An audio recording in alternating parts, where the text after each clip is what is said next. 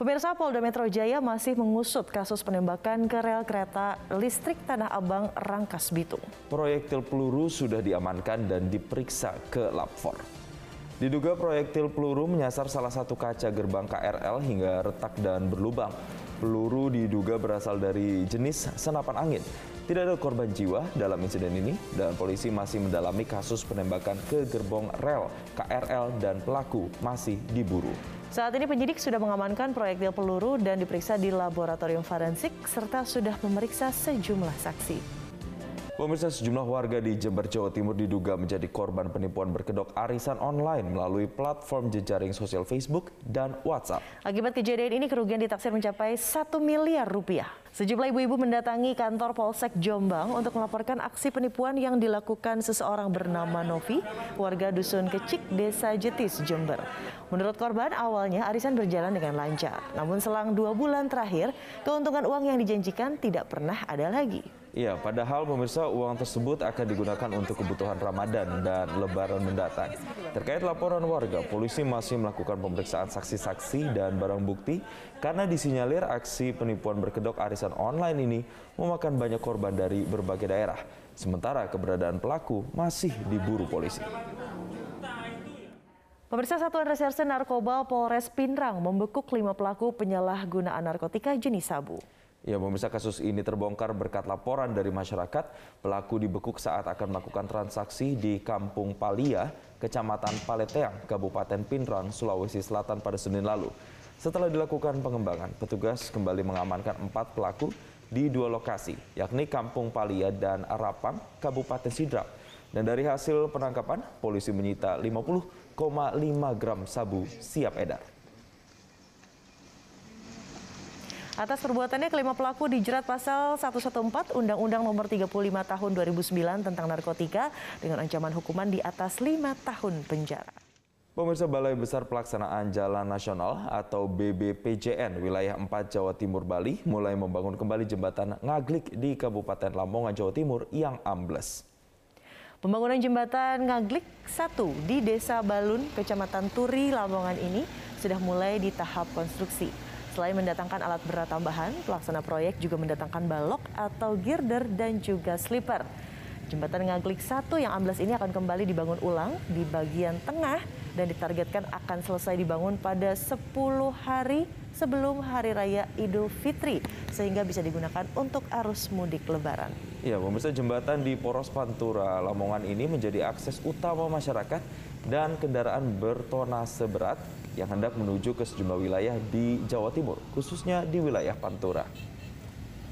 Selama proses perbaikan jembatan, polisi mengalihkan kendaraan berat ke jalur utara Pantura, Daendels, Gresik, dan jalur tengah melewati Sugio Babat. Pemirsa, menjelang datangnya bulan suci Ramadan, pemakaman COVID-19 di TPU Selapajang, Kota Tangerang dipadati para peziarah. Meski demikian, dalam mengantisipasi terjadinya klaster baru COVID-19 dari peziarah, pengelola TPU Selapajang membatasi pengunjung serta menerapkan protokol kesehatan secara ketat. Tempat pemakaman umum Selapajang, Kecamatan Neglasari, Kota Tangerang, Jumat pagi dipadati ratusan pengunjung yang hendak berziarah ke makam sanak saudara yang meninggal dunia akibat COVID-19. Tradisi nyekar, tabur bunga, dan mengirimkan doa ini dilakukan dalam menyambut datangnya bulan suci Ramadan. Meski demikian, pengelola TPU Selapajang membatasi para peziarah yang datang dan mewajibkan untuk menerapkan protokol kesehatan secara ketat. Pihak pengelola juga menyemprotkan cairan disinfektan ke seluruh area makam. Di TPU Selapajang saat ini memang ada sedikit peningkatan lonjakan pengunjung karena mungkin kita juga sudah 2 tahun kemarin sudah tidak bisa berkunjung, gitu kan, tidak bisa berziarah. Tapi dengan kondisi sekarang yang mudah-mudahan kondisi COVID juga sudah sangat menurun, sudah sangat melandai. Pengunjung sudah diperbolehkan lagi untuk berkunjung. Yang pasti tetap prokes tetap kita jalankan. Ya, pemirsa, pemerintah melalui Baleg DPR RI mengusulkan agar aborsi digolongkan sebagai salah satu bentuk kekerasan seksual. Komnas Perempuan bereaksi dengan meminta usulan tersebut ditolak. Informasi selengkapnya sesaat lagi, tetaplah bersama kami di Newsline. Pemirsa, pemerintah melalui Baleg DPR RI mengusulkan agar kata aborsi digolongkan sebagai salah satu bentuk kekerasan seksual dalam inventarisasi masalah rancangan undang-undang tindak pidana kekerasan seksual atau RUU TPKS. Komnas Perempuan bereaksi dengan meminta usulan tersebut ditolak. Salah satu komisioner Komnas Perempuan Siti Aminah Tardi menyebutkan Komnas Perempuan mengusulkan aborsi dihapus dari daftar bentuk kekerasan seksual dan meminta diganti dengan pemaksaan aborsi. Komnas Perempuan menyebut istilah aborsi menjadi penting untuk dipertimbangkan tidak masuk dalam daftar tersebut karena aborsi bukan masuk dalam tindakan kekerasan seksual jika dengan indikasi medis. Bahkan dalam ranah medis, keguguran juga termasuk aborsi, yakni aborsi spontan. Terkhusus untuk korban perkosaan, aborsi bisa dilakukan demi alasan kesehatan dan diperbolehkan karena sudah diatur di Undang-Undang Nomor 36 Tahun 2009 tentang Kesehatan. Komnas Perempuan menambahkan seharusnya RUU TPKS mengatur mereka yang memaksa orang lain melakukan aborsi dengan cara kekerasan, tipu muslihat, rangkaian kebohongan, dan penyalahgunaan kekuasaan. Dan untuk membahas lebih dalam terkait hal ini, kami sudah terhubung dengan Bahrul Fuad, Komisioner Komnas Perempuan. Selamat siang, Cak Fu. Apa kabar? Salam sehat selalu. Selamat siang, sehat selalu. Alhamdulillah, Teh Widya. Alhamdulillah. Cak Fu, apa ini yang membuat Komnas Perempuan langsung reaktif dan berkeberatan atas isu aborsi dalam RUU TPKS dan memandang kata aborsi ini perlu ditelaah kembali begitu untuk masuk ke dalam RUU TPKS? Silahkan Cak Fu. Iya, sebenarnya begini masalahnya. Banyak sekali kasus kekerasan terhadap perempuan, khususnya kekerasan seksual, yang itu kemudian mengakibatkan kehamilan yang tidak dikehendaki oleh korban tentunya.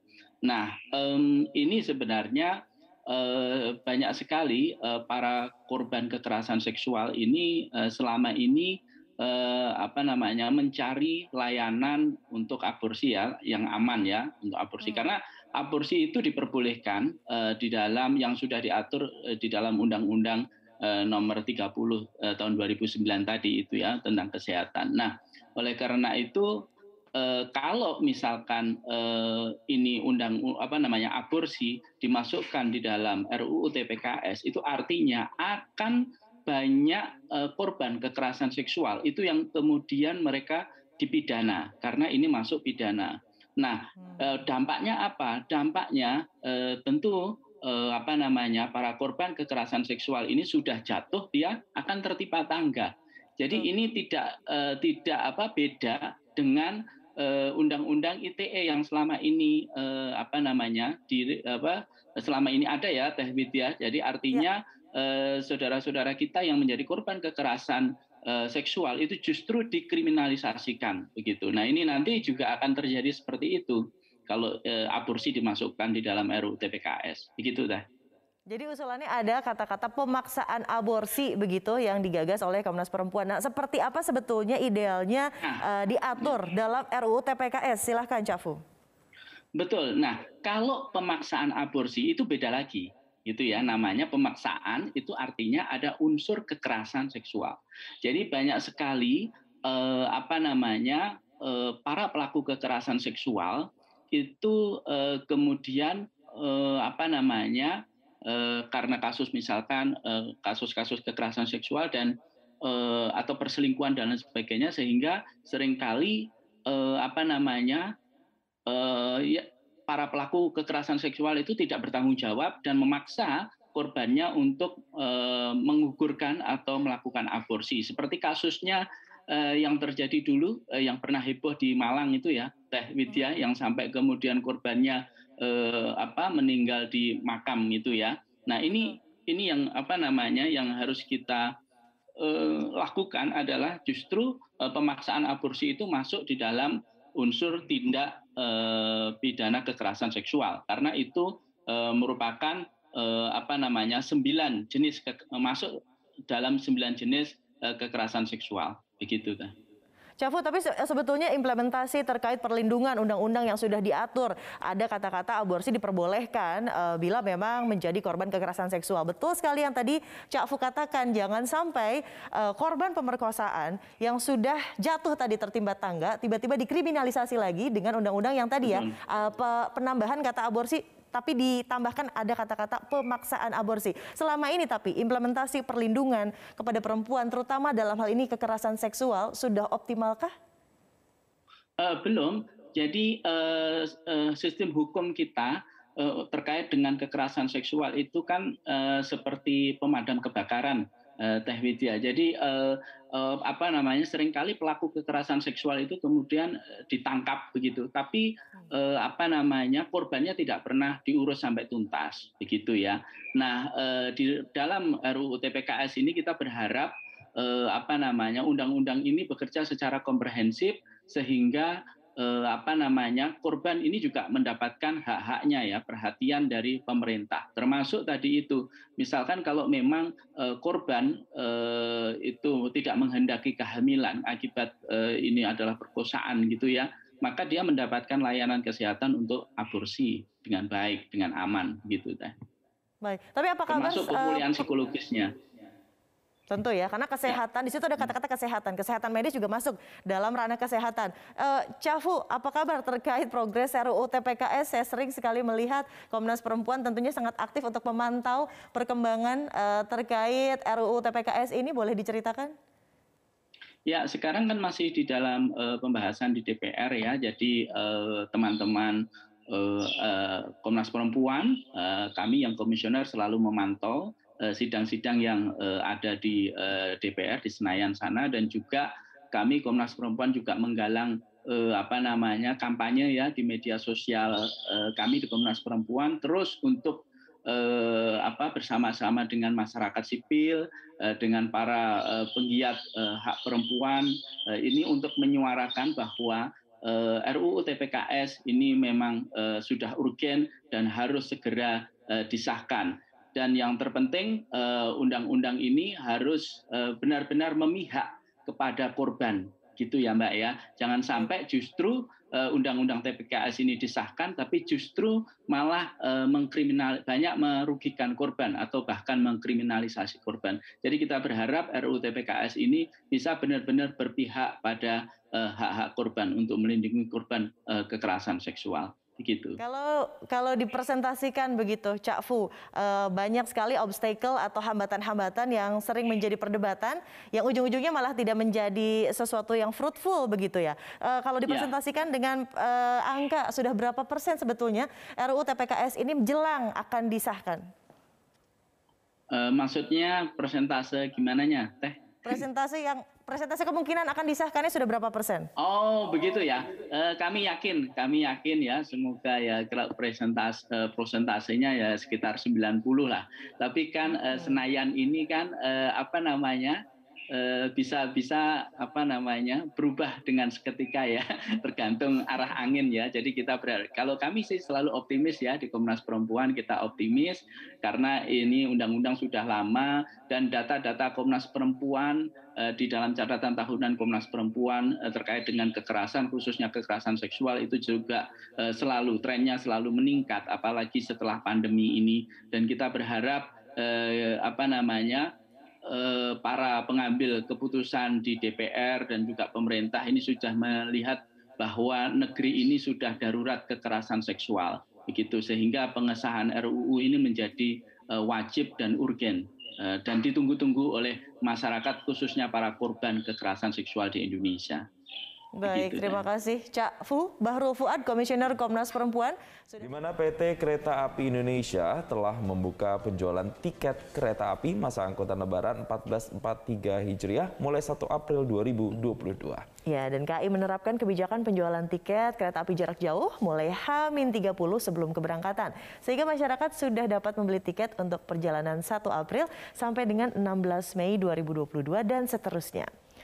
VP Public Relations KAI Joni Martinus mengatakan perubahan ini dilakukan untuk memberikan ruang bagi masyarakat dalam merencanakan perjalanannya.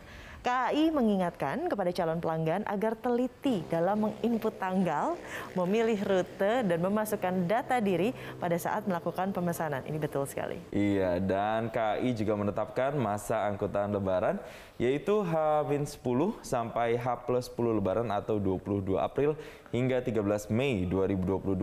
Dan pada periode tersebut, pemirsa, KAI memprogramkan perjalanan kereta api rata-rata 401 kereta api per hari dengan kapasitas tempat duduk yang disediakan rata-rata 216.608 per hari untuk kereta api jarak jauh dan kereta api lokal dengan kapasitas kereta api jarak jauh 100% dan untuk kereta api lokal 70%.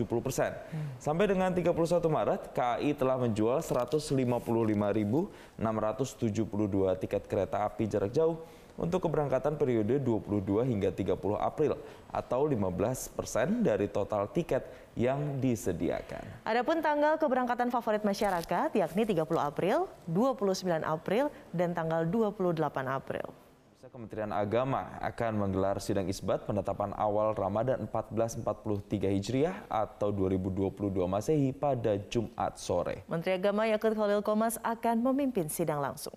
Dalam pernyataan tertulisnya, sidang isbat akan menunggu laporan hasil pemantauan hilal. Apakah ada yang melihat atau tidak? Selanjutnya, peserta sidang akan bermusyawarah untuk menentukan awal Ramadan. Rangkaian sidang isbat sendiri digelar dalam 3 sesi dan sebagian acara akan terbuka untuk umum. Pertama, dilaksanakan seminar secara terbuka terkait posisi hilal pada pukul 17.00 waktu Indonesia Barat. Kedua, sidang isbat yang dilaksanakan tertutup pada pukul 18.00 waktu Indonesia Barat. Ketiga, telekonferensi pengumuman penetapan 1 Ramadan 1443 Hijriah pada pukul 19.15 waktu Indonesia Barat. Pengumuman hasil sidang isbat akan disiarkan langsung melalui televisi, website, dan juga YouTube Kemenag. Penentuan awal Ramadan menggunakan metode hisab dan juga rukyat. Hasil perhitungan astronomi atau hisab dijadikan sebagai informasi awal yang kemudian dikonfirmasi melalui metode rukyat. Sidang isbat akan dihadiri oleh MUI, perwakilan organisasi masyarakat, DPR, dan sejumlah duta besar negara sahabat.